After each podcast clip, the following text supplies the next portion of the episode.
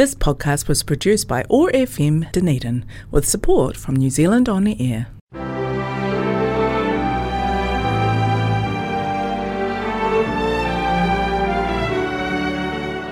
Hello and welcome to Heritage Matters, a program both brought to you and sponsored by the Southern Heritage Trust. I'm Dougal Stevenson. In this program, Sarah Gallagher looks at the shipwrecking of the SS Victory.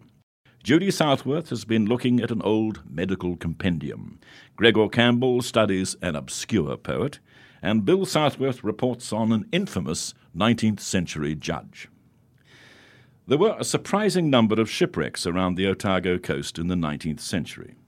One may not have happened if someone had breath tested the person in command on the bridge of the SS Victory in 1861.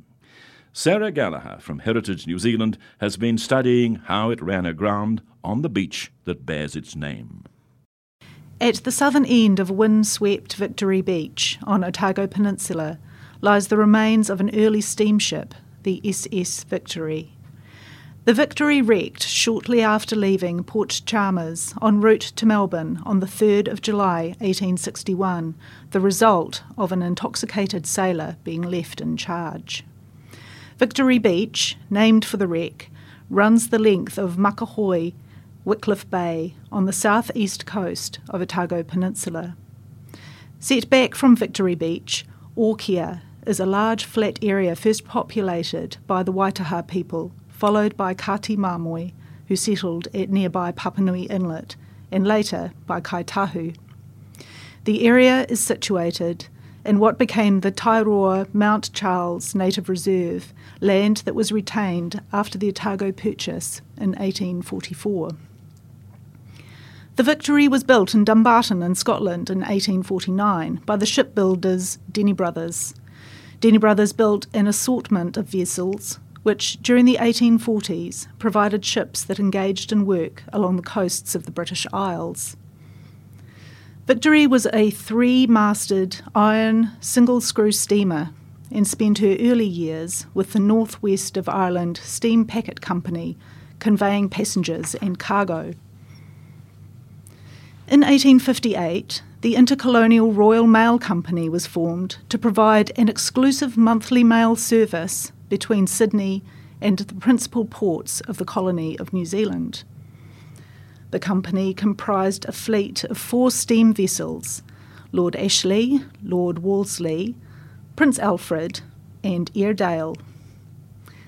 Victory had a major refit in 1860 in preparation to join the fleet and was lengthened and refitted with two steeple engines generating 350 horsepower.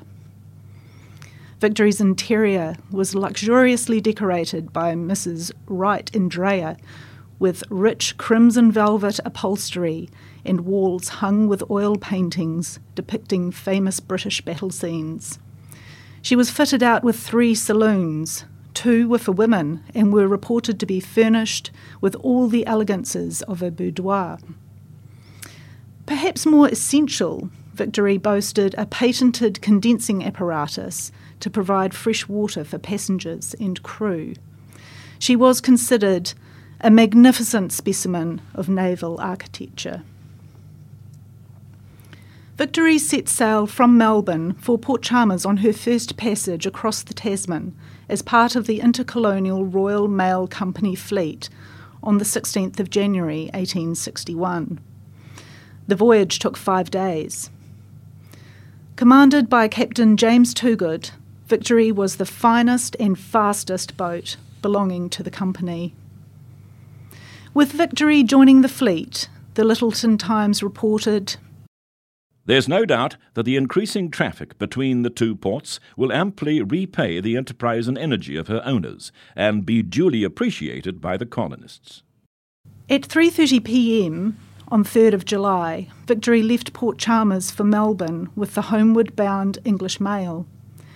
Captain Toogood set course and was relieved by third mate Thomas Sampson, so he could take his dinner down below.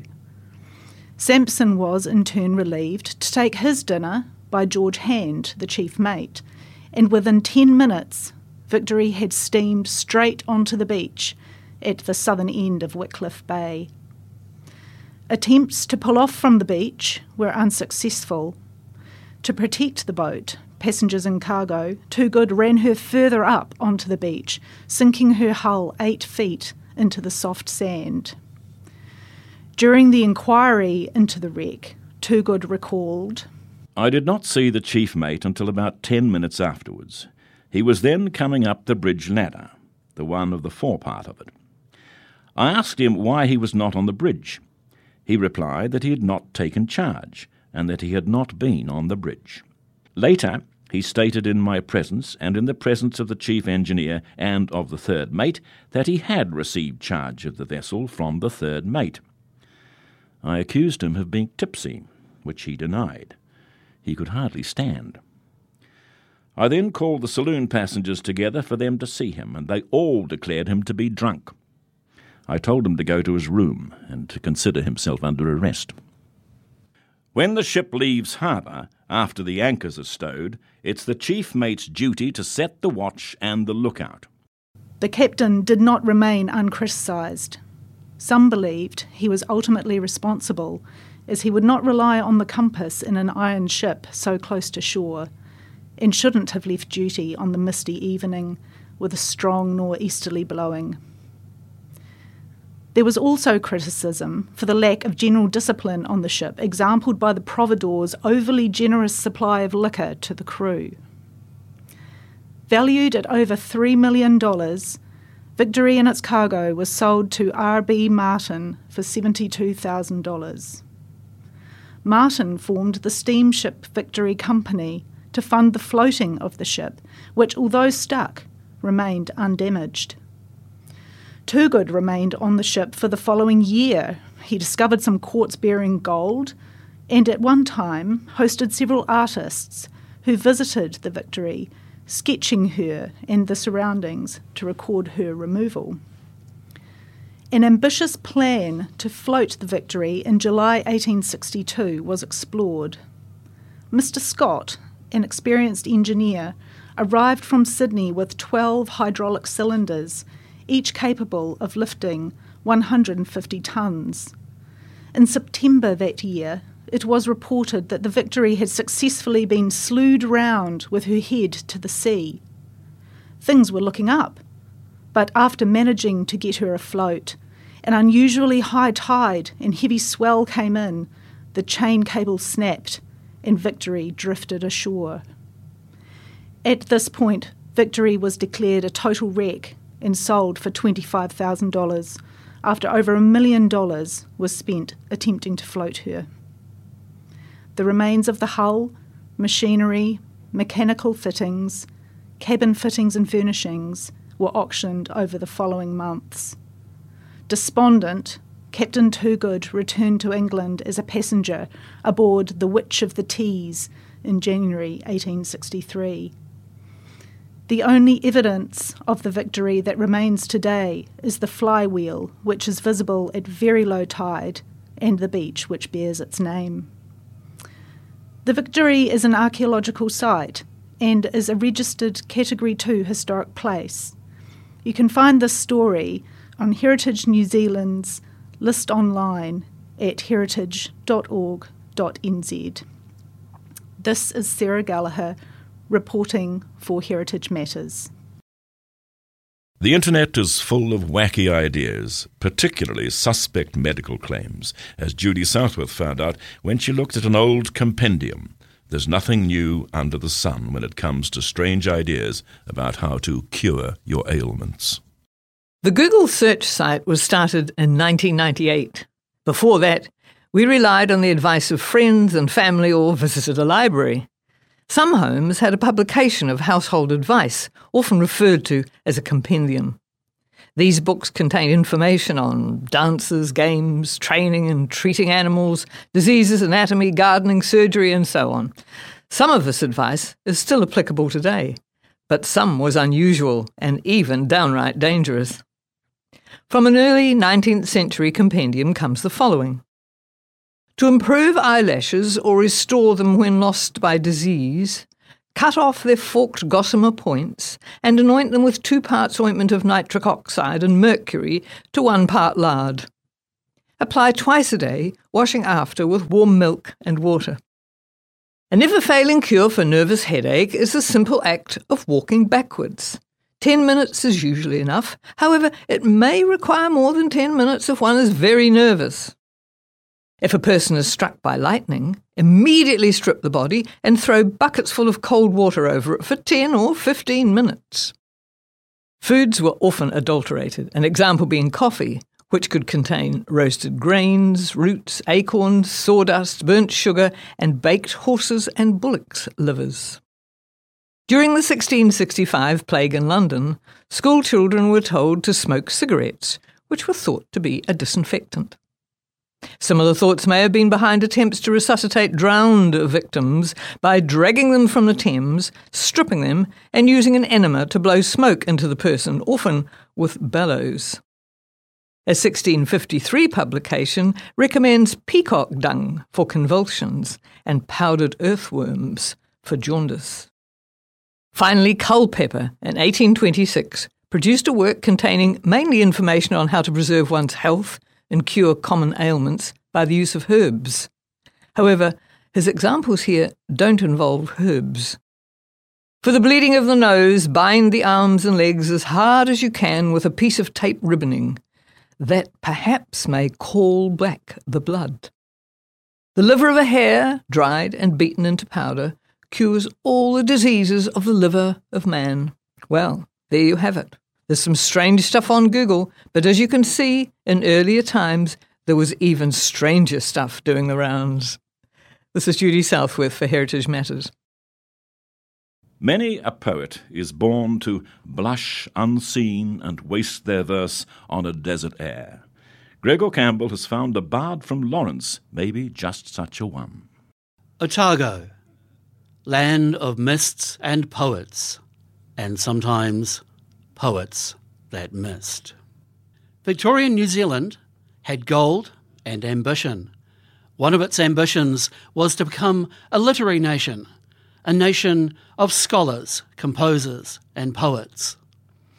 Many were the contenders for the cultural laurels, and several people were lauded in their day for their contributions to the national literature. These days, much of it seems a strained attempt to imitate the writers of home back in the Northern Hemisphere. It is, of course, all a matter of taste.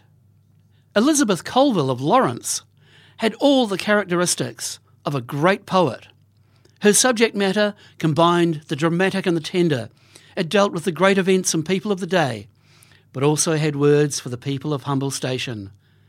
It rhymed, it scanned, it was published in a book. It had all the qualities of great poetry accept greatness. I present the Highland Brigade's Grand Parade March.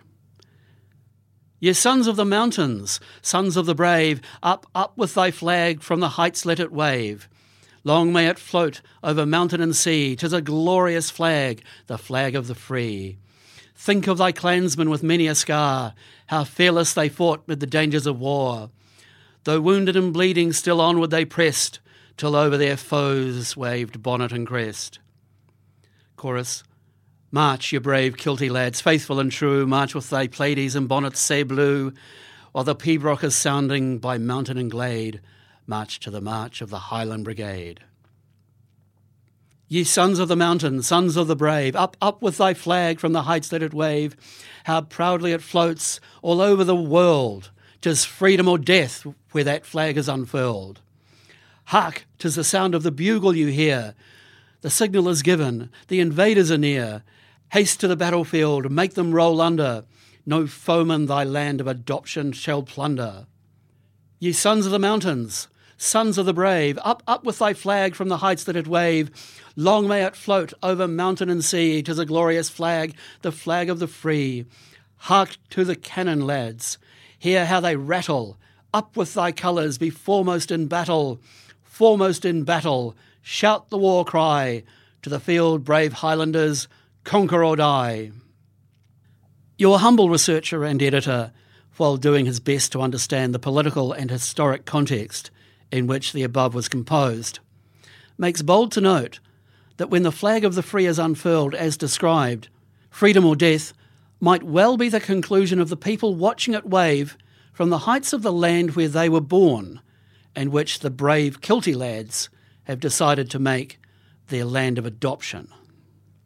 Dunedin's Evening Star was not impressed enough in 1886 by Elizabeth Colville's poetry to publish it, at least not at first. Eventually, it offered a taste of her work to the public under the headline An Offended Poetess. A fortnight ago, we received some verses from Elizabeth Colville, who hails from Glenmore, near Tuapeka. They scarcely come up to our standard, and in returning them to the authoress, we counselled her to apply elsewhere if she was exceedingly anxious to see her lines in print. An early mail brought us an indignant reply from her. As it would be a pity that our readers should be denied the opportunity of gauging the calibre of the laureate of Glenmore, we append her remonstrance, which, were there a competition for prizes, would entitle her, if she had been a man, to one for impudence. I thank your kind advice. Methinks you penned it very nice, but already my songs are o'er the world, both through the Witness and the Herald. And more than them, and that you'll find, has printed songs that I have rhymed. And they'll be sang both near and far, without the assistance of your star. You are wrong for once, I must confess. I'm not a poet, but a poetess. And in my book you'll get a corner like what Burns gave to Andrew Horner. The uh, reference to Andrew Horner is an obscure one and shows that, at least, Elizabeth knew her life of Burns. Twenty years later, Elizabeth's volume of poetry, Poems and Songs at Home and Abroad, was published. Some people loved it. A letter to the New Zealand Truth claimed that there is no doubt but that Mrs. Colville has picked up the pen that Burns laid down. Her local paper, the Tuapeka Times, was equally enthusiastic, but shrank from placing her on the same level as Scotland's national poet. Elizabeth Colville's belief in herself and the quality of her works was strong, and this sometimes poet is impressed by that. Her subject matter was wide ranging, including one bemoaning an influx of Chinese miners and market gardeners, which, shall we say, does not read well in this century. One characteristic of her self confidence was the belief that the world's crowned heads could benefit from having a copy of her published works. The Evening Star in 1908 was able to report. Mrs. E. Colville of Lawrence, author of Poems and Songs on Home and Abroad, a copy of which she sent to the Emperor of Japan through the Japanese consulate at Sydney, has received a letter from the Consul General, Sydney, in which he says, I have the honour to inform you that I sent the book to the Minister of Foreign Affairs, who presented it through the Minister of the Imperial Household to His Majesty. I have the honour to inform you further that His Majesty was pleased to accept the book and directed that its receipt be acknowledged with thanks. This is the fourth royal letter Mrs. Colville has received in acknowledgement of copies of her books. Two were from Queen Alexandra and one from King Edward. The Star may have had its journalistic tongue in its figurative cheek when referring to this as a royal letter. Elizabeth Colville died in 1912, four years after her letter from the Japanese consulate in Sydney. She was much mourned in her hometown of Lawrence, and the plaque on her grave in the local cemetery includes the word poetess in its inscription. And it is only fair that she have the last word in the form of her preface to Poems and Songs on Home and Abroad. The authoress of this little work, so humble and obscure, writes not to suit the arrogant, but for the struggling poor.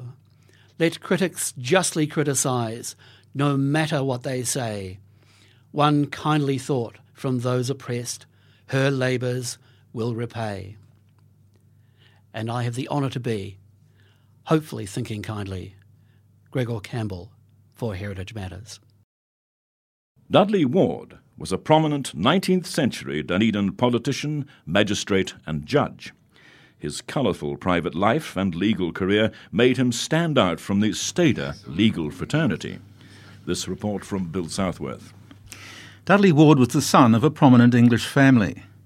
His father was a former governor of Ceylon, and Dudley, who had been educated at Rugby and Oxford, went on to qualify in law at London's Inner Temple. Thus, when he stepped ashore in New Zealand in September 1854, he was already a qualified barrister.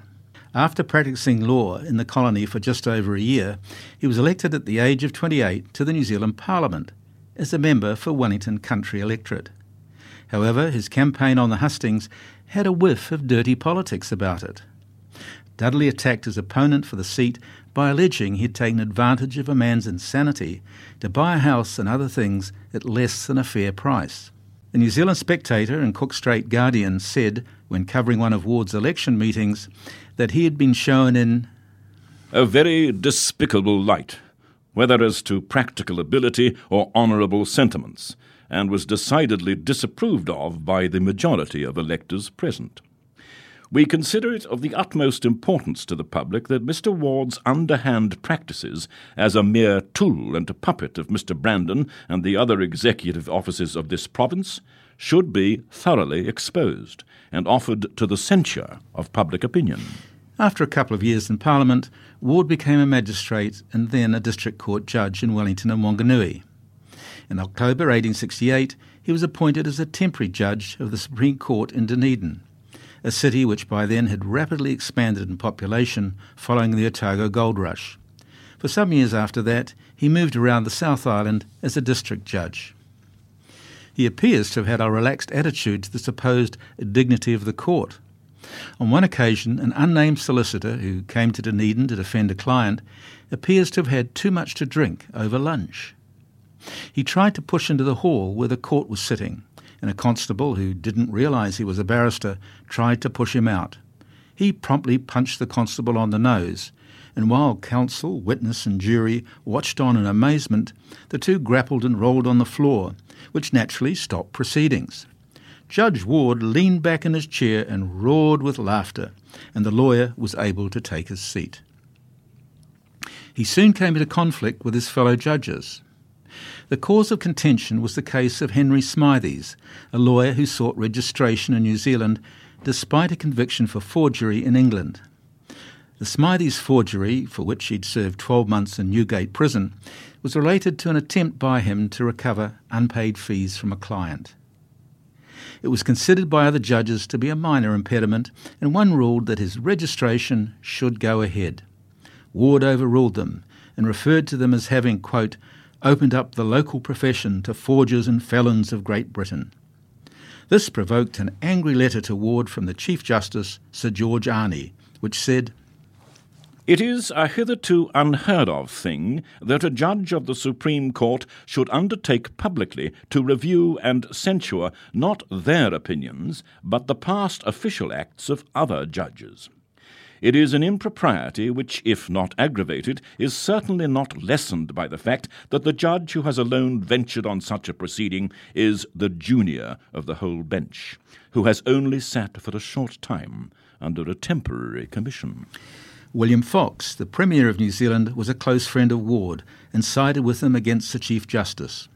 The Law Society also opposed Smithies being admitted to practice law, and a second court and the Court of Appeal refused to grant him admission.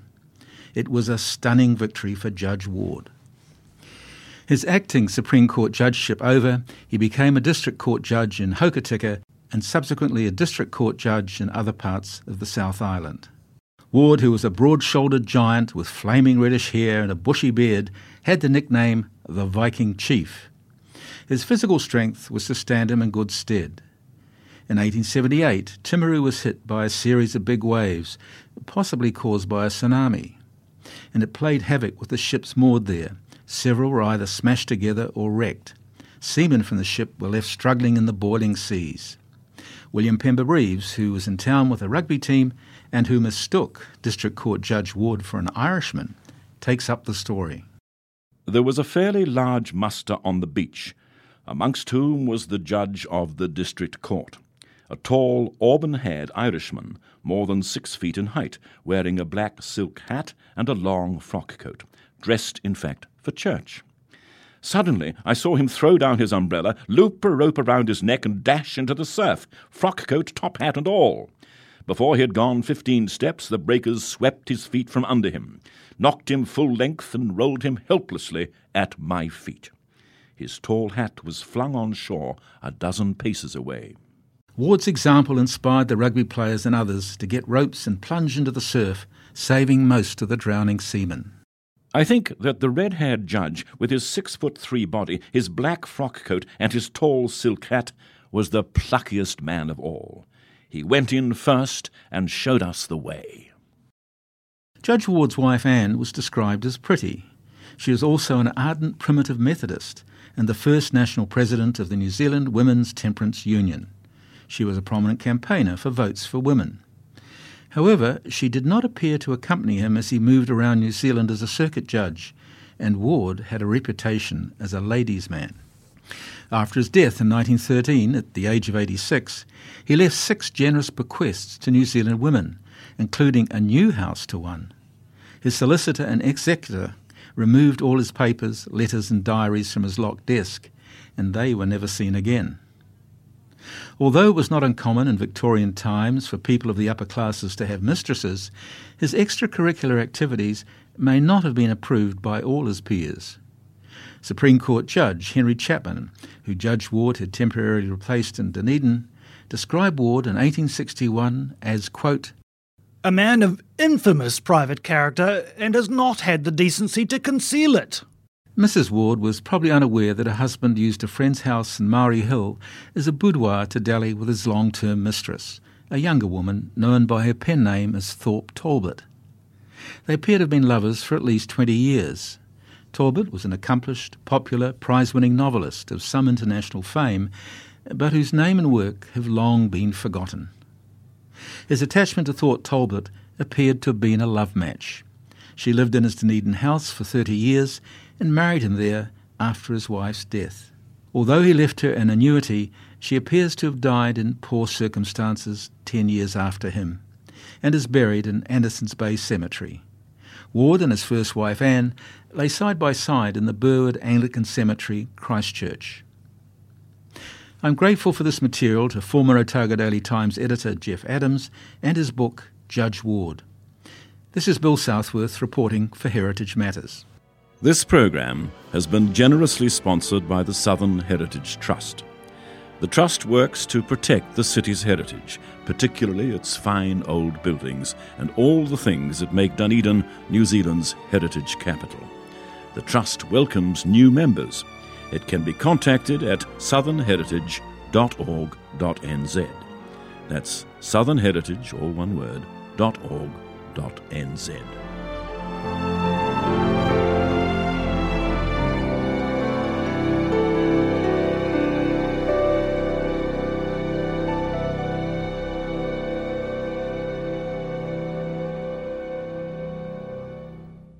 This podcast was produced by OAR FM Dunedin with support from New Zealand On the Air.